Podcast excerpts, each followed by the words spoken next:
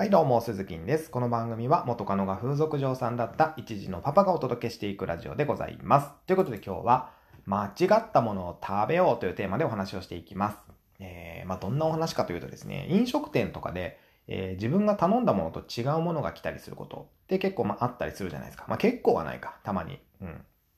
えー、そんな時どうしてますかというお話です。えー、これ頼んでないですって言って、自分が頼んだものと交換してもらうのが普通だと思うんですけども、えー、それはそれでね、正しいと思います。えー、だって自分が食べたいものじゃないわけなのでね。うん。でも、僕は自分が頼んだものと違うものが運ばれてきてもですよ、それを、えー、食べちゃうんですよ。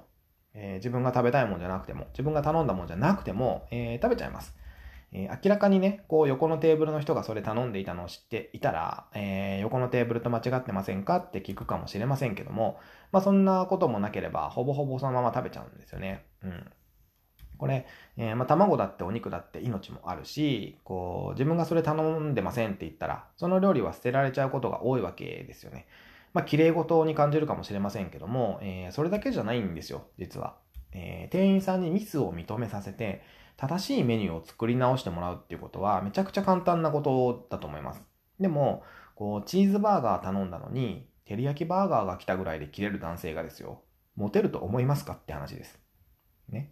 おい、誰がチーズバーガー頼んだんじゃボケ。わしゃ頼んだんが照り焼きバーガーじゃこれいと。えー、はよ作り直して持ってこんかいこのすったこと食いがみたいなね。とか言っちゃう男性がモテるわけないじゃないですか。それよりも、あなんだろうな、こう誰か一緒にいる人がいたらね、あ、照り焼きバーガーと迷ってたんだよね。これはこれでラッキーかもとか言っちゃう男性の方が、まあやっぱ器が大きいしモテると思いますよね、僕は。で、間違ったものを食べるっていうのは、食材を粗末にしたくないという表向きの綺麗事と、そっちの方が絶対モテるっていう裏向きの腹黒さが隠れているわけですよ。僕の中では。えー、別にね、こう頼んだもの食べれなくたって死にはしないわけですから、うん。てか女性にモテることを考えたら、むしろ間違って持ってきてくれって思うレベルですよ。僕からしたらね。それぐらい腹黒く計算してデートしていかないと、えー、女性の心、えー、美女の心っていうのはなかなかつかめませんので、でおそらく女性は、あなたが頼んだものじゃないものが運ばれてきていたら気がつくはずなんですよ。あれ？それ頼んだやつじゃないよね？みたいに言ってくれるはずです。で、そうすると店員さんが、あ、大変失礼いたしました。すぐ作って、新しいものを作ってお持ちしますと言うと思うので、あ、いや、大丈夫ですよ。それいただきますって言えば、もうこれで全然 OK です。